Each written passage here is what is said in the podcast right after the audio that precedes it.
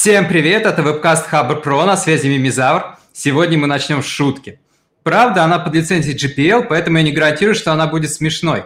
Кстати, если будете пересказывать или переделывать, не забудьте меня упомянуть. Да, как вы уже догадались, сегодня мы обсуждаем разные типы лицензий.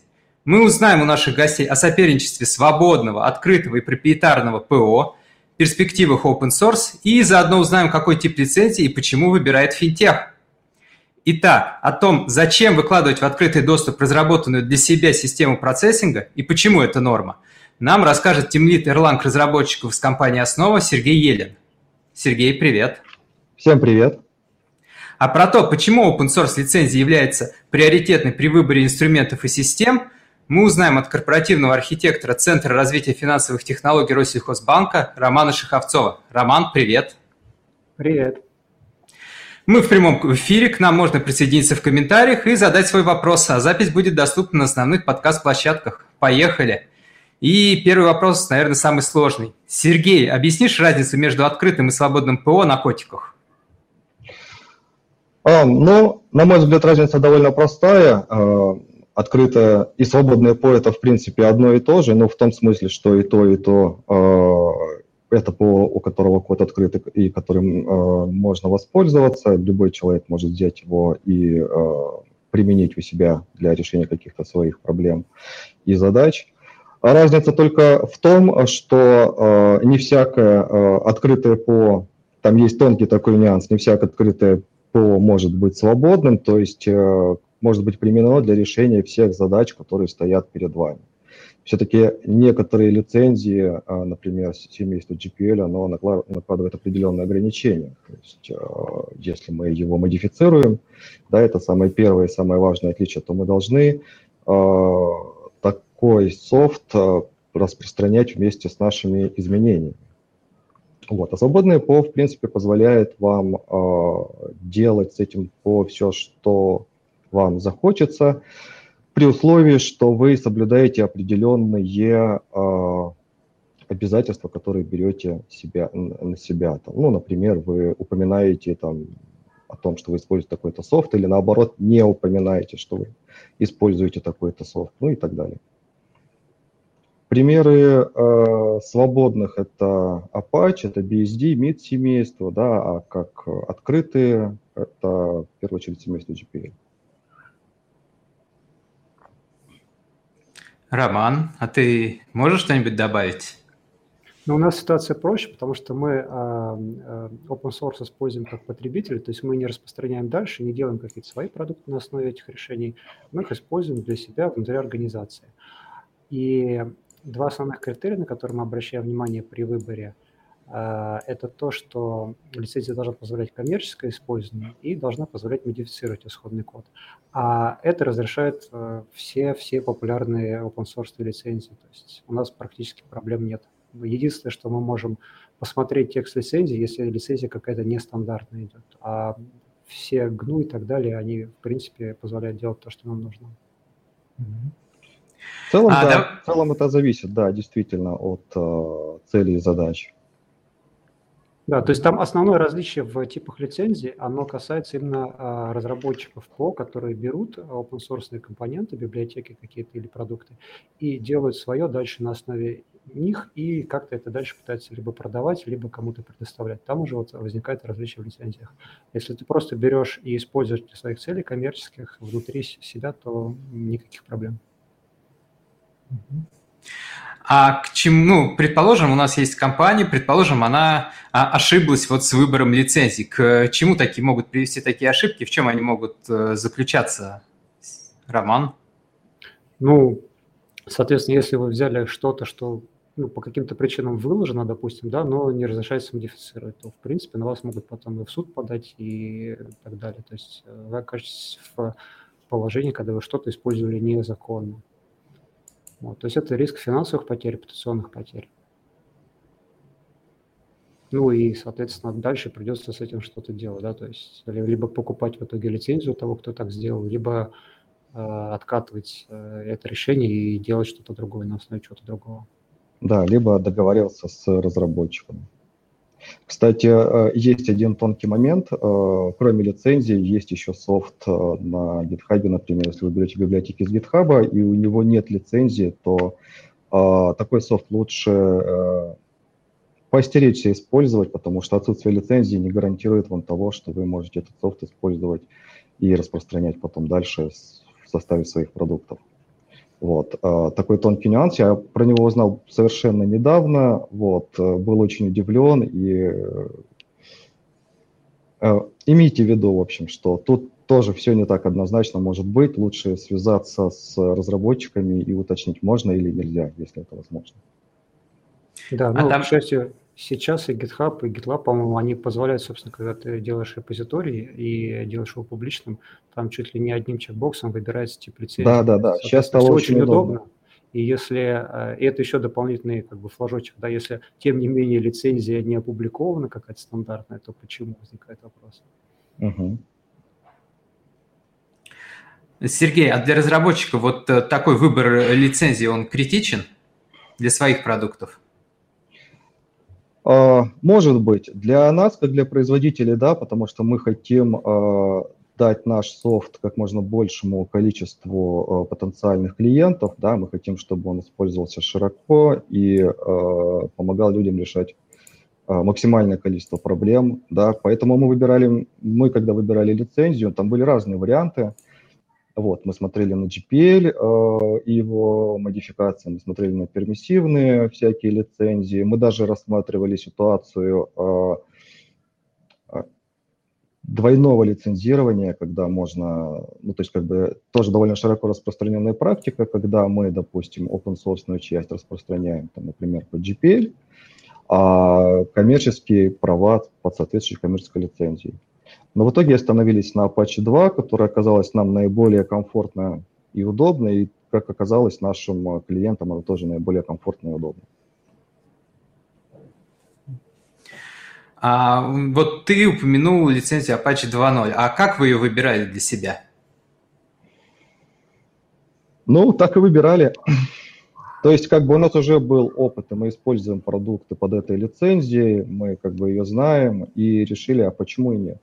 А, почему, почему бы ее не выбрать? А, многие продукты, да, ну, например, мы используем Erlang, он идет сейчас под Apache 2.0, да, там Kafka, все продукты, которые Apache, та же Kafka тоже под Apache 2.0. Мы просто э, решили себе немного таким образом жизнь упростить и взяли эту лицензию. Ну, во-первых, поэтому, во-вторых, потому что она, вот, как я уже упомянул, она позволяет нам отдавать наш софт совершенно бесплатно и э, позволяет с ним делать все, что угодно. У нас есть э, тайная мечта, открою секреты, тайное желание, чтобы э, те, кто использует наш софт, да, те, кто берут наши библиотеки, микросервисы и все остальное, они по возможности возвращались к нам с обратной связью в виде э, репортов об ошибках, э, запросах о фичах, да, э, pull-реквестах, там, ну и просто вовлекались в развитие продукта.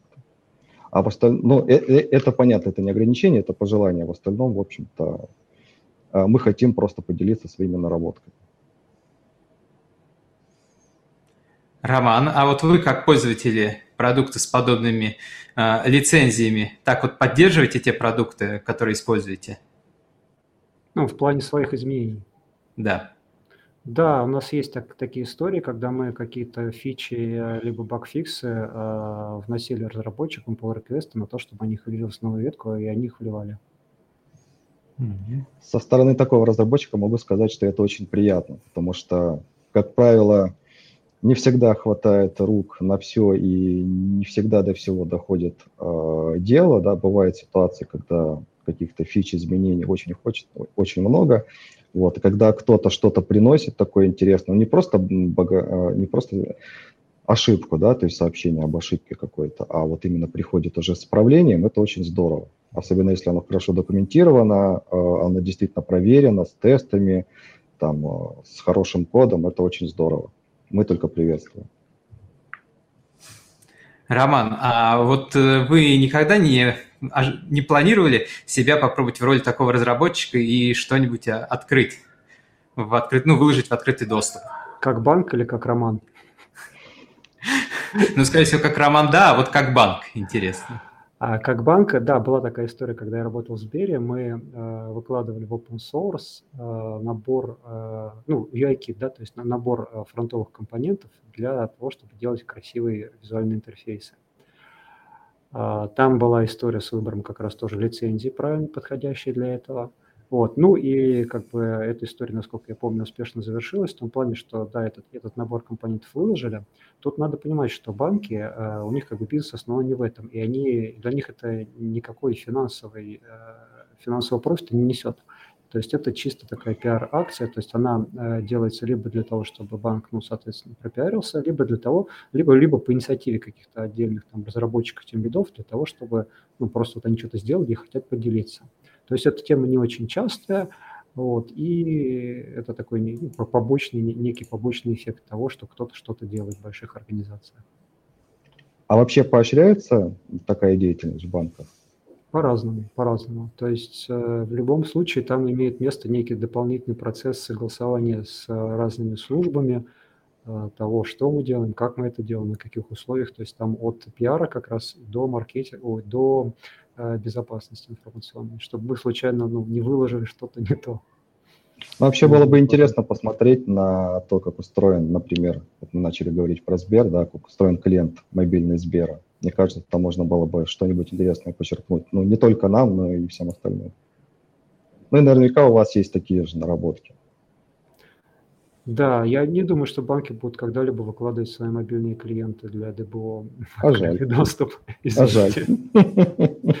Там, во-первых, слишком много ужаса, если говорить честно. А во-вторых, все-таки это, скорее всего, тот код, который по соображениям безопасности не разрешат а, выложить. Ну, я думаю, мы еще к этому вернемся вопрос, потому что у нас как раз по плану дальше есть такая тема. Сергей, вот такой вопрос. А вы, когда выкладывали в открытый доступ свой процессинг, а у вас э, были, шли вот эти вот согласования с другими отделами? Легко ли это шло?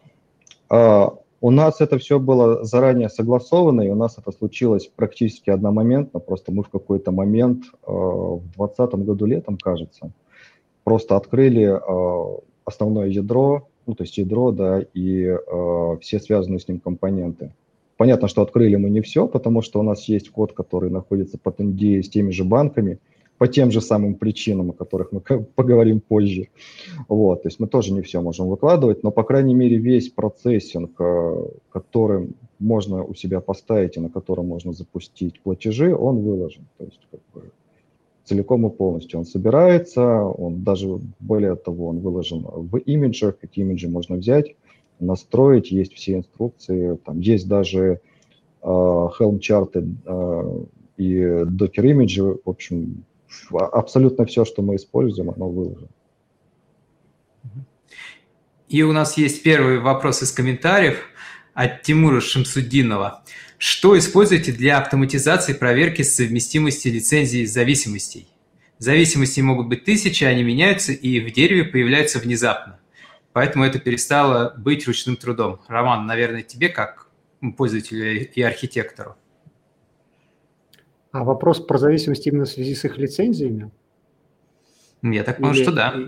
Не могу сказать. А, я так полагаю, что здесь Смотрите, получается, тот разработчик, который выкладывает то, что ты непосредственно используешь, он выкладывает это под определенной лицензией. Но выкладывая это под определенной лицензией, он со своей стороны должен обеспечивать реализацию всех лицензий, всех тех компонентов, которые он использует. То есть мысль понятна, да, такая каскадная цепочка. Чтобы выложить что-то в открытый доступ, ты должен проверить, позволяет ли это сделать лицензии того, что ты используешь. То Сергей. есть, если, если говорить про какие-то инструменты, которые что-то, что-либо проверяли бы, или вот эти вот безумные цепочки, которые на ты, тысячу зависимости раскручивают и проверяют лицензии, естественно, такого нет, я ничего такого не слышал. Соглашусь Сергей, с Романом, мы, у нас в принципе то же самое все, да, то есть мы это делаем силами, средствами разработчика. То есть если разработчик приносит какую-то библиотеку, да, он должен убедиться, что она будет совместимой и будет соответствовать всему тому э, стеку, который у нас есть. Но, как правило, чаще всего это, э, это лицензии такие да, свободные, как мы их определили раньше, то есть Apache, MIT, там, BSD и все остальные. Бывает GPL, но гораздо реже, потому что там, это также может накладывать. Ну, то есть э, наш код используют не только для своего процессинга, но и на его базе строят решения, насколько я знаю, да, насколько у меня есть информация. Поэтому как бы мы тут стараемся все-таки следить за этим. По крайней мере, в, свои, в своих э, разработках. Со, со стороны потребителей, которые на наружу не выкладывают, это, тут все проще. То есть такой проблемы в реальности нет. А вот давайте перейдем уже непосредственно к этапу подбора лицензий. Вот на какие аспекты лицензии обычно а, смотрят пользователи, клиенты, когда выбирают open source? Роман. Давайте. Ну, смотрите, мы в первую очередь смотрим на функциональность продукта, а, потому что мы начинаем с того, что формируем функциональные требования, ну и нефункциональные, естественно, но нефункциональные, как правило, они более-менее стабильны между разными задачами. И дальше подыскиваем э, те решения на open source рынке, которые удовлетворяют, ну, максимально удовлетворяют этим требованиям. Обычно нет такого, чтобы что-то на 100% покрывало, поэтому это всегда такая задача э, оптимизации, да, то есть ищем максимальное покрытие. Э, формируется шорт-лист э, из нескольких вариантов, 2-3 варианта. Уже по этому шорт-листу мы проводим proof of concept, то есть берем, если это какая-то библиотека, берем разработчика, если это какой-то продукт готовый к использованию, берем конечного пользователя, который будет с ним работать, и пытаемся, собственно, сделать э, ту, начать решать ту задачу, которая, собственно, которую хотелось решить вот в этом первом применении данного продукта. Э, соответственно, это занимает ну, там, до двух-трех недель, после чего проводится демо по итогам, этого процесса, и все заинтересованные собираются, и уже дальше, ну, собственно, происходит выбор какого-то одного решения, на котором мы уже делаем, собственно, дальше начинаем его использовать для реального проекта, делаем ну, пилот, если пилот успешен, у нас пока все были пилоты такого рода успешными, то дальше мы это решение масштабируем, начинаем уже применять как стандартный, например, компонент и в других проектах, в других задачах.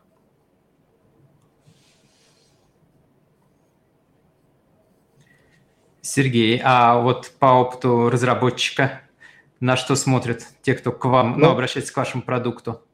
В целом смотрят э, примерно так же, как э, рассказал Роман, за некоторым исключением, что, ну, допустим, если это делаем мы, да, то мы, кроме прочего, как я уже говорил, обращаем еще на лицензию, она может сыграть решающую роль, допустим, если мы нашли два решения, которые, ну, примерно удовлетворяют, да, или покрывают нашу потребности для разработки нашей. Мы же не все разрабатываем сами, мы также используем какие-то open source решения, стараемся а, в своей деятельности. А, если это, допустим, разработки для какого-то конкретного заказчика, да, то есть к нам обращаются люди, точнее компании, которые говорят, что да, ваш процессинг хорош, да, он нам всем подходит, но вот тут вот есть маленькие нюансы, не могли бы вы нам с ними помочь? Вот тут вот мы можем уже посмотреть и э, на продукты с другими лицензиями, да, более широко, то есть мы можем уже взять и GPL, зная, что как бы оно пойдет вот конкретно в это решение и никуда дальше не уйдет.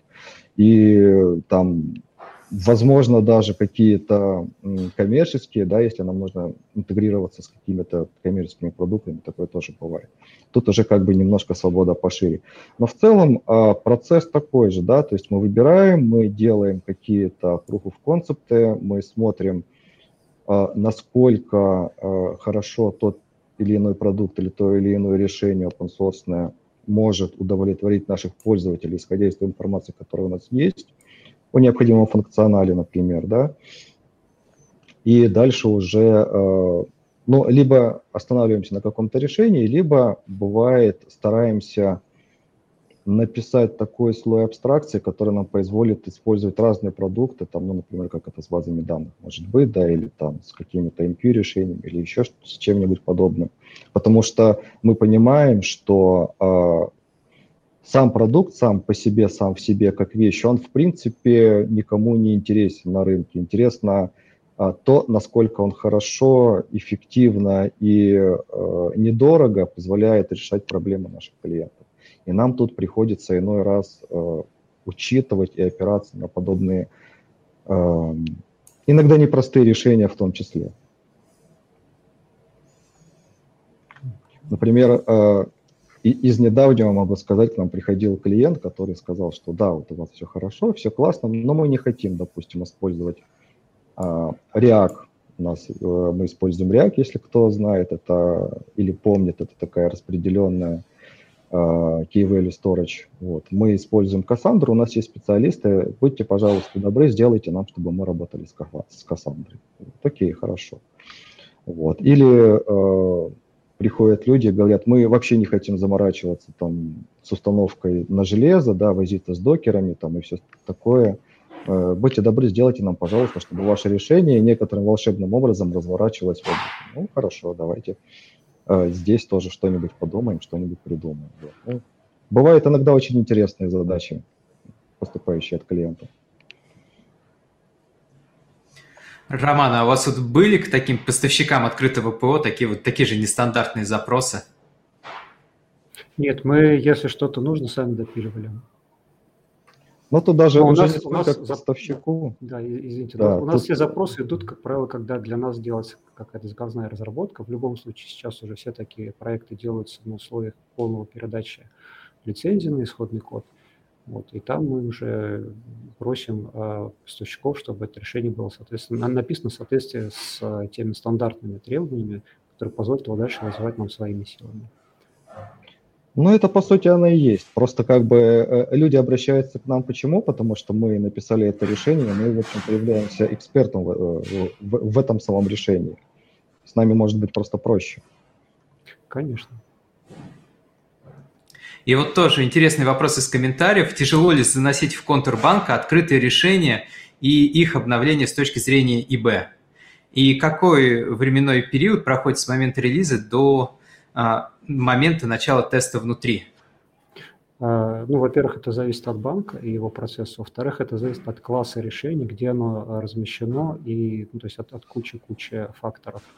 То есть а, вот а, если вы делаете условно а, какой-то блок, например, да, или делаете сайт банка, или, ну, сайт там сложнее чуть, или делаете какие-то внешние маркетплейсы, которые обеспечивают вывод услуг банков в цифровые каналы, а, то вы можете, в принципе, их разместить а, во внешнем облаке и изолировать все финансовые операции, всю работу с персональными данными внутри контура банка. И вот та часть, которую вы, грубо говоря, размещаете во внешнем а, контуре, к ней требований, конечно же, меньше. То, что идет внутрь контура банка, там требования выше, там появляются уже и обязательные проверки, и в DevSecOps начинаются, собственно, истории, типа, когда у нас а, был один open-source компонент, библиотека, которая попала, собственно, в пайплайн, и к ней выкатилось около полутора тысяч замечаний от стат-анализа кода.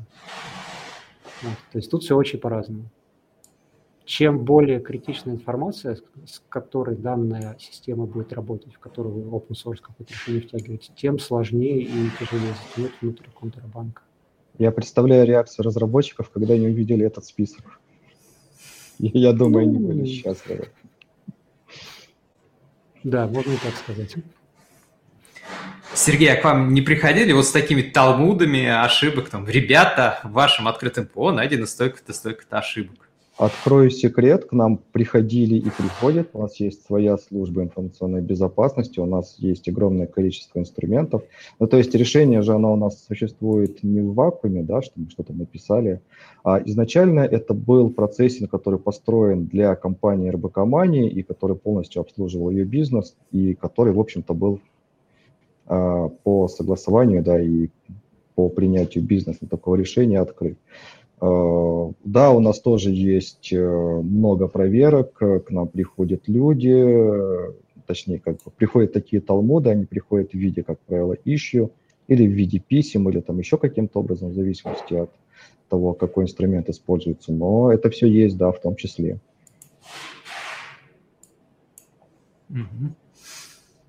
Вот. А вот Сергей тоже, Роман написал про ну, процесс подбора свободного ПО, а что вот тебе как разработчику в нем интересно? В процессе подбора? Да, выбора. Ну, в первую очередь, зрелость и качество, наверное, библиотек, которые мы используем. мы используем, как правило, в основном библиотеки, да, редко сервисы. Вот. Если это сервисы, то это какие-то уже устаканившиеся, устоявшиеся хорошие продукты, э, известные на рынке, да, потому что э, и смотрим обязательно на то, чтобы эти продукты были с хорошим сообществом. То есть э, после того, как мы ставим платформу, мы не всегда берем на себя обслуживание, потому что как бы эксплуатация – это отдельный разговор, отдельная головная боль. И мы, как правило, передаем это на баланс ну, той же финансовой организации, которая это делает.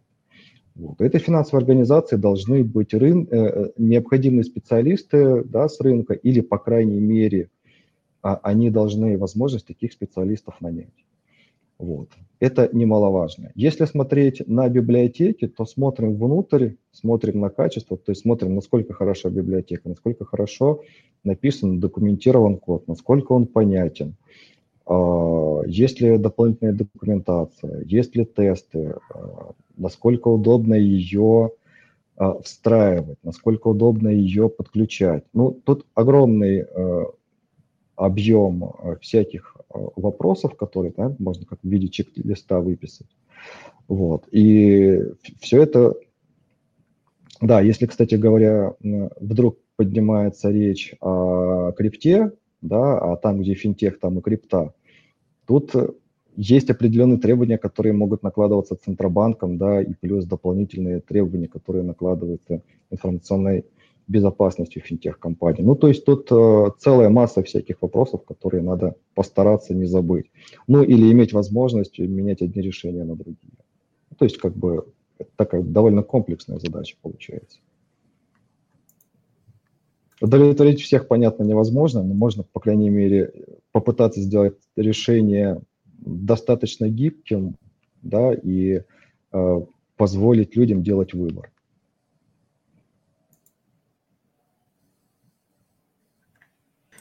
А давайте перейдем к возможностям open source.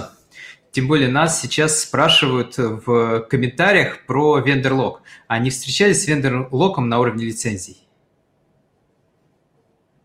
И какие лицензии вот они подразумевают вендор-лог?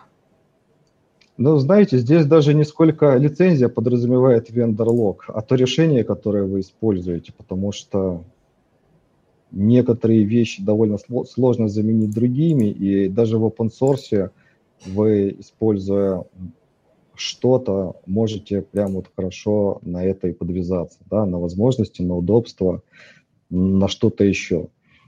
Например, могу рассказать историю из практики а, про вот такой вот самый вендор-лог. Мы, когда разрабатывали наши решения, вообще в самом-самом начале выбирали, а, какую из key value, ну, так получилось, что нам подходило, лучше всего подходило key value хранилище, выбирали key value, выбрали а, React, там по ряду причин, случился такой вендор-лог. У него есть ряд интересных особенностей API, в том числе,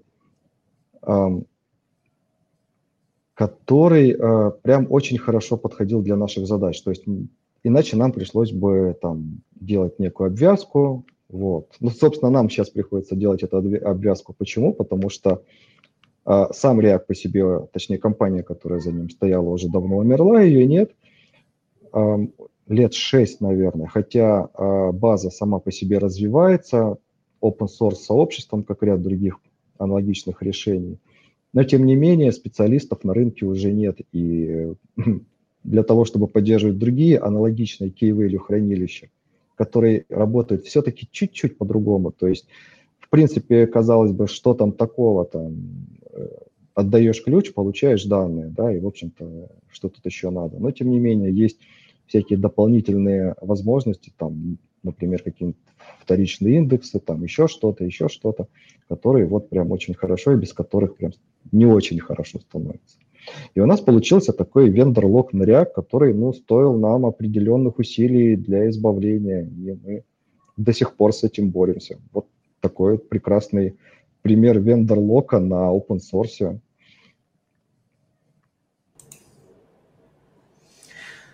Роман, а я понимаю, что вы это пытаетесь предусмотреть еще на этапе подбора лицензий. Да, да, как раз я говорил про функциональные и нефункциональные требования. Вот в нефункциональных требованиях на что мы смотрим?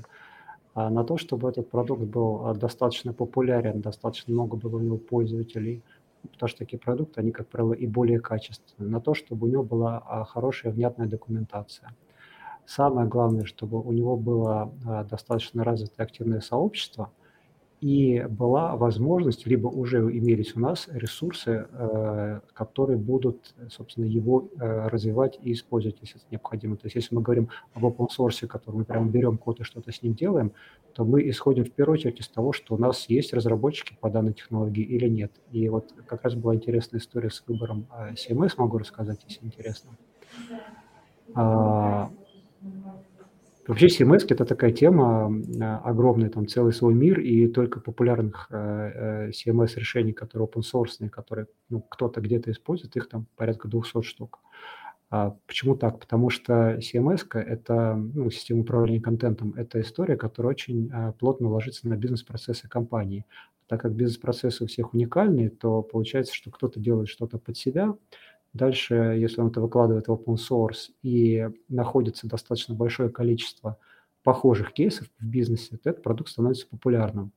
Вот. Тем не менее, все это все время развивается, расходится, бизнес-процессы тоже ну, развиваются, потому что мир э, развивается, и в итоге э, все равно появляются все новые и новые CMS-решения. А, и вот мы выбирали CMS для себя, выбрали, собственно, исходя из э, того, что у нас есть ресурсы разработчиков на PHP, выбрали три решения на PHP. Провели как раз по ним Proof of Concept.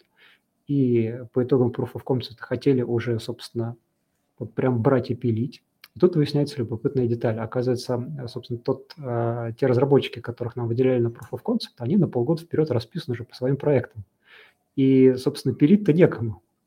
И мы очень быстро тут переобулись. Э, мы э, взяли CMS перевыбрали CMS на том стеке, который у нас был доступен в виде ресурсов разработки, то есть на, на Java, и как бы дальше с ней успешно уже живем какое-то время. Вот, дальше по другим факторам. Смотрим на качество кода, и это если, собственно, мы берем что-то на уровне кода. То есть, ну, понятно, есть продукты, которые просто берете и используете, и у вас может даже не быть людей, которые могут на этот код посмотреть что-то готово. Да, ну вот докер, наверное, вы, вы же его не берете, это же open source, вы не берете его и не смотрите, что там внутри. Вот. Основные моменты – это вот это, то есть наличие документации хорошей, наличие сообщества, наличие или возможность найти ресурсы на рынке для того, чтобы этот продукт э, делать и внедрять. А вот тоже такой важный вопрос, в чем преимущество open source перед проприетарным ПО? То есть в чем его преимущество и что оно может дать и потребителям, и разработчикам? Вот, Сергей, что оно дала вам эта лицензия как разработчику? В смысле открытия кода? Доступ, да. Э, доступ э, к нашим решениям? Ну, не знаю, э, разное, можно сказать, да, но в первую очередь то, что приятно, что твоим продуктом пользуются, да, а, то, то, что твои решения не интересны, то, что в код всегда можно посмотреть. А, можно его, можно идеи взять из него и использовать. Я знаю, кстати, что это происходит, что люди берут какие-то наши компоненты, библиотеки или даже просто идеи из кода и их используют. Вот. Ну, то есть как бы больше открытость, э, больше интерес со стороны людей, больше доверия, наверное, хотя, а, как Роман верно заметил, что если а, продукт открытый, да, то не факт, что он там, допустим, надежный, качественный, безопасный, там, не обладает всеми необходимыми характеристиками. Примеров этому масса, да, то есть э, а, если посмотреть на рынок, э, там, посмотреть на, на какие-то популярные решения, там, регулярно находят что-то, какие-то ошибки, которые по несколько лет и никто раньше не замечал там, по тем или иным причинам. Вот. Э, то же самое можно сказать и с проприетарным кодом. То есть э, единственное отличие, что проприетарный, для того, чтобы заглянуть в проприетарный код, у тебя, или там, точнее, у его потенциального клиента гораздо меньше возможностей. Ну, то есть, строго говоря, их две. Да? А, хорошая и дорогая – это э, купить и получить лицензию, да, то есть э, получить NDA и получить этот код э, под, под этой самой лицензией. И вторая, которая не очень э, такая, ну, наверное, распространенная, возможно, это даже не везде легальная, это просто отреверсить код и посмотреть, как он работает. Вот. В этом смысле у э, открытого кода есть преимущество. Но при этом, как бы, опять же, когда мы смотрим на продукт или мы смотрим на какой-то open source решение, на open source продукт, скажем так, да, будем сравнивать примерно одинаковые понятия, то мы же смотрим все равно не на то, э, открыт код или нет. Мы смотрим в первую очередь на то, а, насколько эффективно он помогает нам решить наши проблемы, да, и э, насколько хорошо решает наши задачи. Здесь э, зачастую, если говорить о каких-то э, областях, то э, найти хорошее, качественное open source решение можно и не смочь, да, его просто нет. Там, если брать, например, какие-то хорошие, дорогие CAD-системы, там, в которых рисуют авиалайнеры, на которых мы летаем, да, или что-то еще подобного рода, то, ну, наверное, э, хороших open source аналогов мы сейчас не найдем. Они есть, есть CAD-системы, есть замечательные, можно там нарисовать вентилятор, да, можно велосипед нарисовать даже, и там напечатать э, чертежи, и по ним даже этот велосипед могут собрать. Но как бы это, наверное, предел. Вот. Поэтому тут, наверное, так сложно говорить, потому что здесь на первую все-таки э, первую очередь выходят немножко уже другие вещи. То есть э, открытость, оно как бы приятный плюс. Но нет и нет, что ж поделать. Роман, а вот с точки зрения потребителя продуктов, что может, что дает open source лицензии? Почему у вас именно вот это направление только open source, ничего кроме open source? Ну, не только, но процентов 90, вот если оценить, процентов 90 того, что мы используем open source. А, ну, смотрите, первое основное, да, то, что очевидно, ты не платишь за лицензию, то есть бесплатно, отлично, супер. Дальше, если э, вы в крупной компании работаете, государственной или частной, с э, сложными процессами, там сама процедура закупки, там выхода на конкурс, если это гос, просто процедура закупки, если это коммерческая организация, она может быть настолько длинной, тяжелой и непроходимой, что э, даже если денег не жалко, условно, да, то может быть проще взять open source. Это второй момент. А дальше, если у вас есть, если вы IT-компания, если у вас есть ресурсы разработки, то вы можете брать продукт и менять его под себя под свои какие-то уникальные фишки, уникальные вот те уникальные бизнес-процессы, которые, собственно, вы придумали и которые вам дают преимущество на рынке, которые потом будут пытаться к вашей конкуренты, собственно, передрать. А, и такой немножко еще сайт-эффект, который потенциально существует. Не факт, что он будет на практике, что это сработает. Сейчас же есть тема миграции на отечественное ПО, и в принципе, если вы берете проприетарное решение, то у вас шансов не очень много на то, что вам не придется с него потом уезжать на отечественный софт, который в реестре ПО содержится. А, есть и такие, кстати, кейсы. Есть кейс, когда производитель а, одной популярной системы, а, собственно, что сделал? Он передал исходники своему российскому представительству. Они сделали форк, по сути, зарегистрировали в реестре ПО, и вот вуаля, пожалуйста, можно использовать. Вот. Но в целом э, с open source проще, потому что, э, ну, если это популярное что-то, то либо кто-то э, даже за вас возьмет его и внесет в реестр, пройдет все процедуры, либо вы можете сами это проделать, в принципе, потому что исходный код вот он, разрешение на его использование, модификацию есть, соответственно, вы берете, делаете форк и делаете это по отечественному. Тоже такая интересная возможность.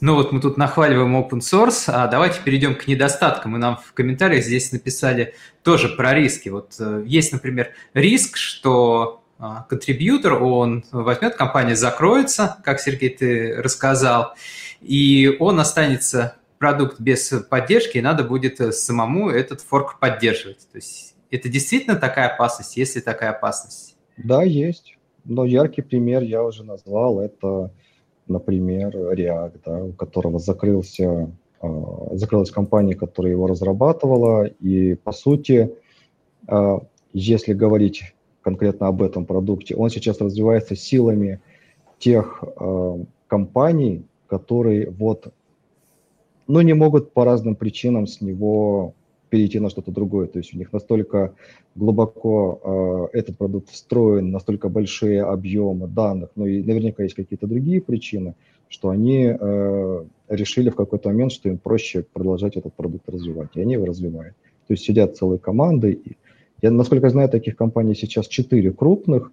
Вот. Э, есть одна помельче, это мы. Мы туда тоже э, контрибьютим, но по большей части это богофиксы какие-то, вот. Но вот так оно и происходит, да. Это, это как бы основная вещь.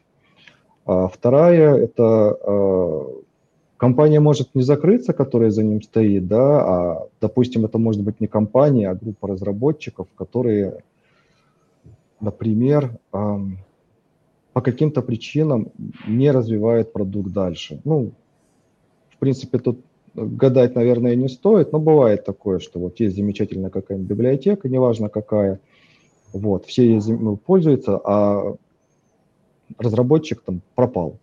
Ну вот нет, он не отвечает, он не закрывает ищу, он не, э, не мержит пиары, там ничего, ничего не происходит, хотя библиотека в .NET, она так медленно умирает. Точнее, она сначала начинает э, форкаться, если мы говорим там про GitHub, например, да, появляются разные форки, потом появляются компиляции форков, потом появляется кто-то, кто это поддержит, потом он тоже в какой-нибудь уходит. Но это, в общем, блеск и нищета open source, что называется. Ну, с одной стороны, здорово и приятно, когда кто-то этим занимается, особенно если это для тебя бесплатно, но может это все заканчиваться печально. Поэтому неудивительно, что за крупными open source проектами, если нет компании коммерческой, да, то стоят какие-то фонды, которые помогают его развивать и платят разработчикам за развитие. Но опять же, это очень сильно зависит от того, насколько хороший, востребованный, популярный продукт. С библиотеками, ну вот в частности в нашем э, ключе, да, первую очередь, о, если говорить про Erlang, а у нас ядро написано на Erlang, то не, нередкие ситуации, когда с библиотеками какими-то есть какой-то полный швах, потому что ну, есть несколько форков какой-то хорошей библиотеки, и э, часто приходится просто брать на поддержку себе самим. Ну или, или пытаться искать какие-то другие решения. Бывает, да. Это один аспект. Второй аспект, опять же, мы про него чуть раньше говорили, да, про то, что если это большой сложный проект, э, у него могут быть проблемы с безопасностью, и их никто не проверяет. Ну, мейнтейнеру может быть просто не до этого. Если это, опять же, не компания, не фонд, не какая-то группа единомышленников или просто люди, которые на это не заточены. Ну, то есть они как бы думают об этом в последнюю очередь. Тогда э, можно э, хорошо нарваться, и приходится самим вкладываться в аудит. Это тоже бывает довольно затратно, особенно если проект большой. Вот. Это, наверное, второй момент, который стоит отметить из таких. Вот. Третий, ну, опять же, если э, проект не очень популярный, не очень распространенный, у него бывает проблемы с сообществом, с документацией, там, его может сложно ставить, сложно поддерживать и развивать. Вот. Эм, ну, наверное, это три такие, которые вот сразу на вскидку приходят в голову, которые можно вот так вот обозначить и которые а, на самом деле могут прям серьезно влиять и на качество, и на выбор продукта, и в целом на а, какую-то, скажем так, нишу, да, то есть э, или там какие-то технологии, их распространения и развития. То есть можно попасть в такую петлю обратной связи, вроде продукт хороший, да, но вот с сообществом не очень. Хотя, в общем-то, э, опять же, возвращаясь к Реаку, к тому же, да, продукт хороший, но вот не сложилось, ну, не сложилось. И иногда немножко грустно по этому поводу. Роман, а вот с точки зрения человека, который подбирает подобные системы, как э, подстраховаться вот от таких проблем, что э, бац, перестал развиваться продукт, и как это вовремя отследить, чтобы вовремя соскочить с этой иглы? Ну да, смотрите, тут, э, если системно посмотреть на этот рынок, то есть три категории open source решений. Первое – это чей-то частный проект, который вот появился, стал популярным и развивается там, своим создателем и группой активистов в частном порядке. Понятно, что это чаще первая фаза э, жизненного цикла таких решений. И тут действительно, если как бы он потерял интерес или переключился на что-то другое, ну все как бы. А второе – это, наверное, самый частый случай. Здесь как раз возможно вот этот интересный кейс с вендерлоком, когда а, продукт уже до какой-то степени развился, и, собственно, либо его основатель, либо кто-то, кто туда начинал контрибьютить, они делают компанию. И э, в этой компании они начинают зарабатывать на open source. А как можно зарабатывать на open source? Либо, собственно, брать деньги за сопровождение своих решений. Как раз вот этот кейс, когда, э, как Сергей рассказал, когда к вам приходят как эксперту по этой системе, там, за консультациями, за поддержкой и так далее. Довольно и частый второй, кейс. Кстати. Да, и второй очень частый вариант, это, собственно, компания делает две версии, это open source версия и enterprise версия. И дальше начинается самое интересное, потому что все, собственно, все те фишки, которые мы, компании, так любим в софте, да, безопасность, журналирование, масштабируемость, отказоустойчивость, они как бы в open source версии выключены, и, и дальше, если хочешь, плати, либо, либо делай сам, да. Вот. Э, то есть, да, есть, есть такая история. В этом смысле третий класс open source решений, он наиболее как бы удобен для нас, как потребителя, наиболее стабилен. Это как раз истории, развиваемые крупными фондами, в которые вкладываются, опять-таки, крупные корпорации, то есть вот Apache, какие-то коллаборации там Google, Microsoft, IBM и так далее. Дальше действительно возможны истории, когда вот эта компания, которая open source решение создала, выложила, э, решает сделать что-то нехорошее. Да? То есть вот это как раз процесс переноса каких-то нужных всем фишек в закрытую enterprise версию, он может быть э, печальным, но тут тоже бывают хорошие исходы. То есть мы, например, в итоге с Elastic очень спокойно перешли на OpenDistro и как бы ну, вообще, вообще никаких э, серьезных сложностей при этом не испытали. Вот. А, дальше. По недостаткам. А, так, по большому счету, наверное, все. История с безопасностью, смотрите, тут есть что сказать. Ну, open source действительно разный, да, разный по популярности, разный по области применения. Тот open source, который популярен, а в нем, ну, как бы очевидно, больше э, шансов, что кто-то проверил, как вот серьезный специалист по информационной безопасности, прочекал, прогнал там через что-то, и он э, ну, должен быть лучше защищен. Тот open source, который делают компании и сами используют в своих продуктах, да, вот эти фаундейшены, он более защищен, потому что у них это все в процессы встроено изначально.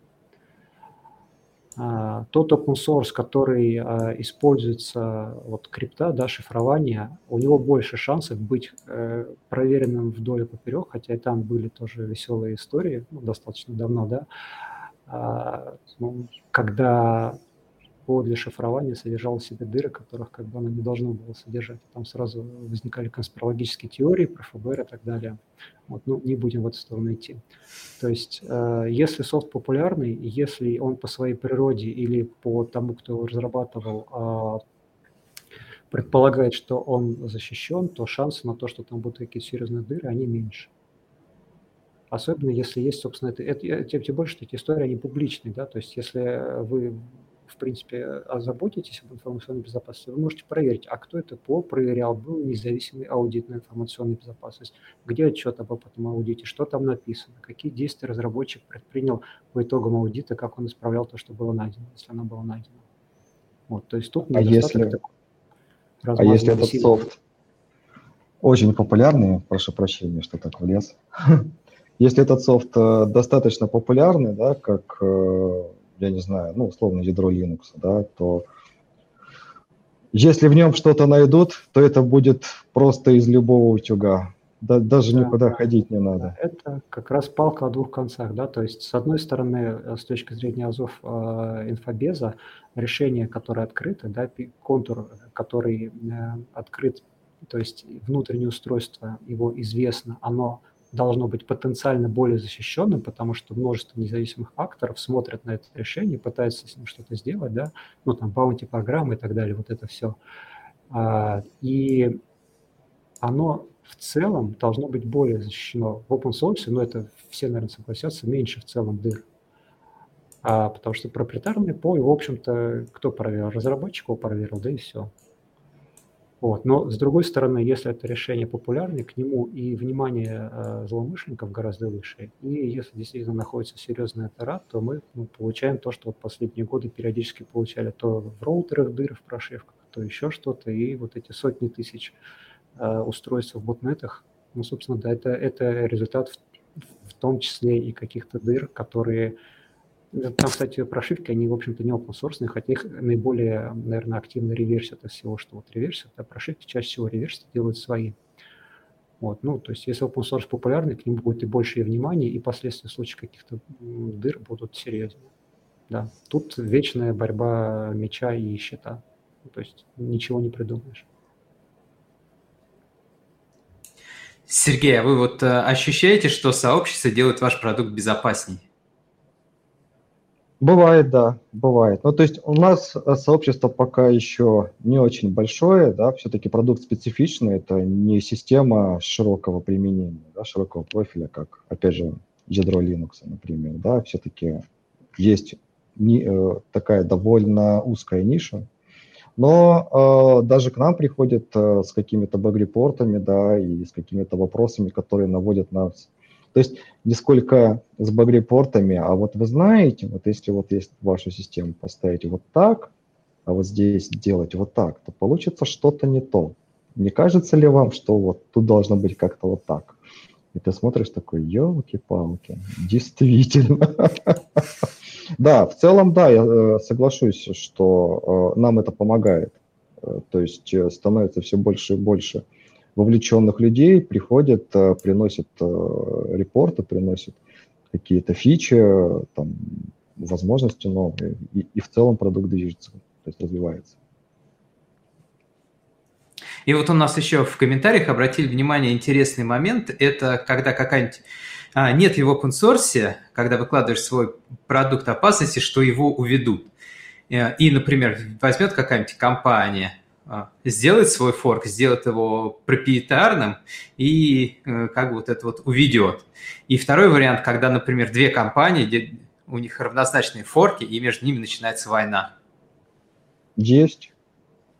Есть такая опасность, и есть такие примеры, и э, есть такие примеры даже у нас уже, что я знаю, что э, брали наш, некоторые решения наши, да, форкали, уносили. Потом приходили с вопросами, как мы об этом узнавали, приходили э, с вопросами люди, которые говорили, вот мы тут что-то не понимаем, что тут происходит. Начинаешь общаться и выясняешь, что они на самом деле, у них какой-то закрытый форк, который они по каким-то причинам э, не могут э, поделиться с миром, но лицензия позволяет, в принципе. Вот. И да, они там развивают что-то, пытаются делать. Да. Но тут как бы э, единственное, что можно сделать, э, чтобы бороться с такими э, форками, это просто делать твой форк качественнее и лучше, предоставлять лучший сервис, лучшую документацию, лучший код и так далее. Других вариантов нет. А в целом это хорошо, Э, с той точки зрения, что такая конкуренция, она, в общем-то, подстегивает тебя это решение развивать, дает больше интереса, и в итоге выигрывает сообщество, может быть, даже иногда или там чаще, реже, не знаю. это может повлиять на тебя, может, не в лучшую сторону, но в целом, как бы для сообщества, которое получает качественный продукт, это хорошо. Роман, а вот э, для тебя, как для пользователя, вот такая конкуренция, она положительно влияет или там есть какие-то скрытые риски? Нет, я за конкуренцию. Я считаю, что это очень полезно. И в первую очередь, собственно, для основного разработчика. И ну, проблемы такой на самом деле нет. Потому что, смотрите, вот вы делаете какой-то софт, он, наверное, не очень простой, да, не 1600, не 1600 строк кода условных. Вы в него вложились, вы там сколько-то, ну, полгода, год, года его делали. Никто так, как вы, его не знает, никто так как вы им не владеете. Если он вышел в open source и стал популярным, значит, э, вы ему сделали хорошо. Значит, вы хорошо проектируете, хорошо реализуете, хорошо отлаживаете, хорошо поддерживаете и так далее. А если кто-то другой э, возьмет и попробует сделать что-то свое, это э, ради бога, это, это полезно, да, потому что, во-первых, там может быть какая-то история, что они пойдут развиваться в другом направлении и не будут вам конкурентами. Во-вторых, там, собственно, скорее всего случится та самая история, которую Сергей сейчас рассказал, что они взяли форкнули, а потом в итоге все равно к ним пришли спрашивать, а как дальше жить, да? Да. Ну, вот.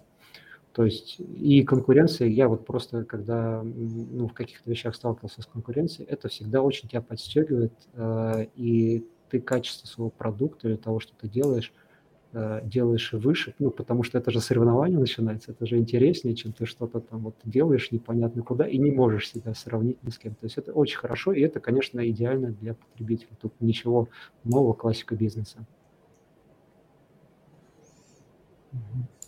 И вот у нас э, в комментариях два интересных вопроса. Евгений э, Суськов спрашивает, он хочет контрибьютить в open source и не может определиться с подходящим проектом. Есть ли какие-нибудь ресурсы с базой и описанием этих проектов? Ну, наверное, GitHub. Сергей, как думаешь? Ну, просто э, контрибьютить в проект в вакууме – это, наверное, не самая интересная история. Тут я могу посоветовать выбрать тот проект, который действительно интересен, близок, понятен, не обязательно там брать и сразу там писать там ядерные патчи там, в Linux, там, в FreeBSD или еще куда-нибудь там в Кавку. Можно начать с проектов попроще, набить, что называется, руку и потом уже подниматься выше. Но в целом э, должен быть интерес, то есть э, э контрибьютить ради контрибьюторства, наверное, смысла не имеет.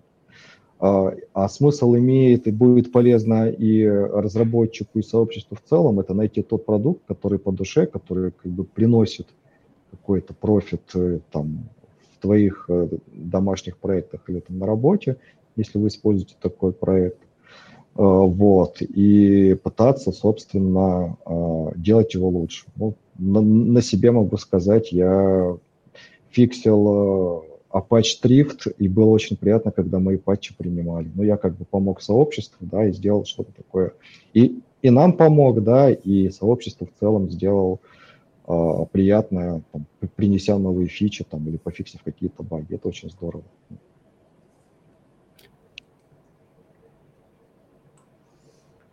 Роман, а ты как абсолютно, думаешь? Абсолютно согласен, да. То есть, э, ну, смотрите, если такой вопрос возникает, то, э, значит, действительно, автор не нашел еще э, того продукта, который ему вот нужен позарез, который он хочет использовать или использовать где-то на работе или дома.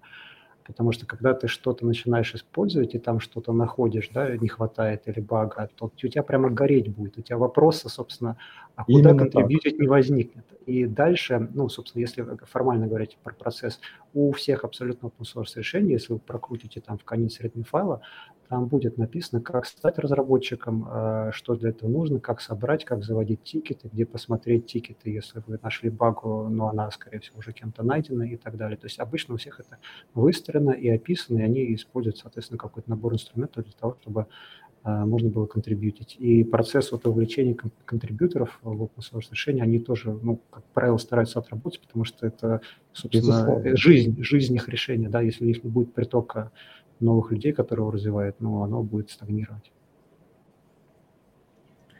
И вот тоже из комментариев вопрос а, по поводу стоимости.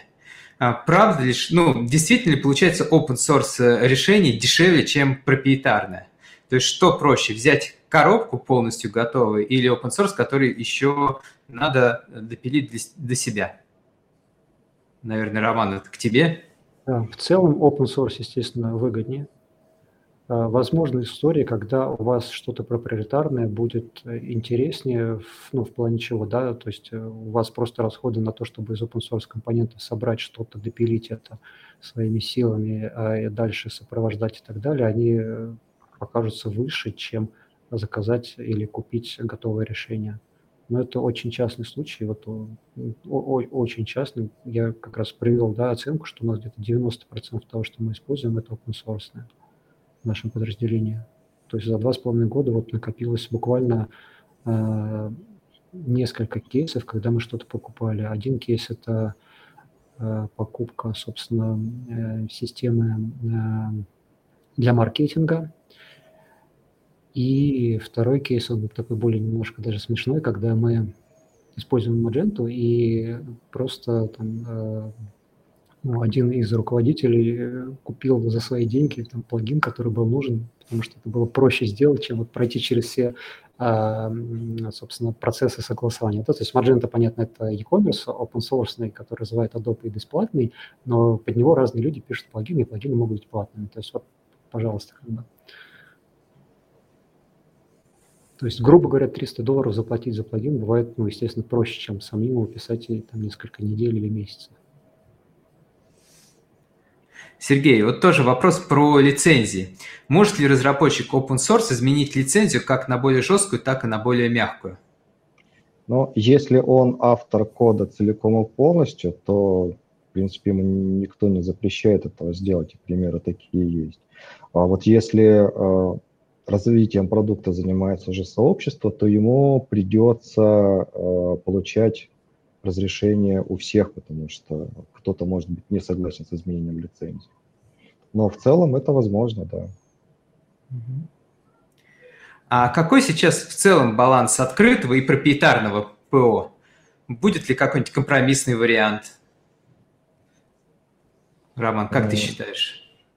Ну, я считаю, что open source завоевывает мир, собственно, уже завоевал, да, то есть последние эти истории с поверженной IBM, с распространением Linux на серверных э, решениях, это ну, вот просто как бы один из наиболее явных признаков. То есть я думаю, что проприетарные решения будут вытесняться, они будут нишами, и потом, возможно, в конце концов совсем исчезнут. Потому что мы видим, собственно, и переход производителей того, что раньше было жестким проприетаром за бешеные деньги продававшимся, да, тот же IBM, они сейчас, ну, в силу того, что конкуренция растет, и они не могут уже продавать это, они начинают переходить на какую-то более open модель, как раз когда вот они выкладывают, говорят, да, окей, мы вам можем передать там права на исходники, мы, в принципе, собираем свои решения из open source компонентов, которые мы, там, раньше они были проприетарными, сейчас они стали open source. И собственно, вот эта конкуренция со стороны open source давит производителей проприетарного ПО, и они тоже переходят на эту экономическую модель, когда они зарабатывают на сопровождении и зарабатывают на внедрении этих решений, да, на какой-то кастомизации их. Вот такая история. То есть я с этой точки зрения не вижу никаких тучек в светлом безоблачном будущем open source. Мне кажется, open source окончательно победит, когда Photoshop выложит open source. Автокад, кстати. Или так, автокад, да. Photoshop нужен в наше время. Я вот в браузере редактирую то, что нужно мне. То есть даже не то, что open source, а просто, просто браузерное решение.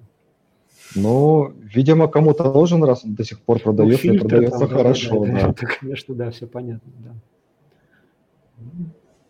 Итак, у нас э, есть последний шанс задать нам вопрос в комментариях.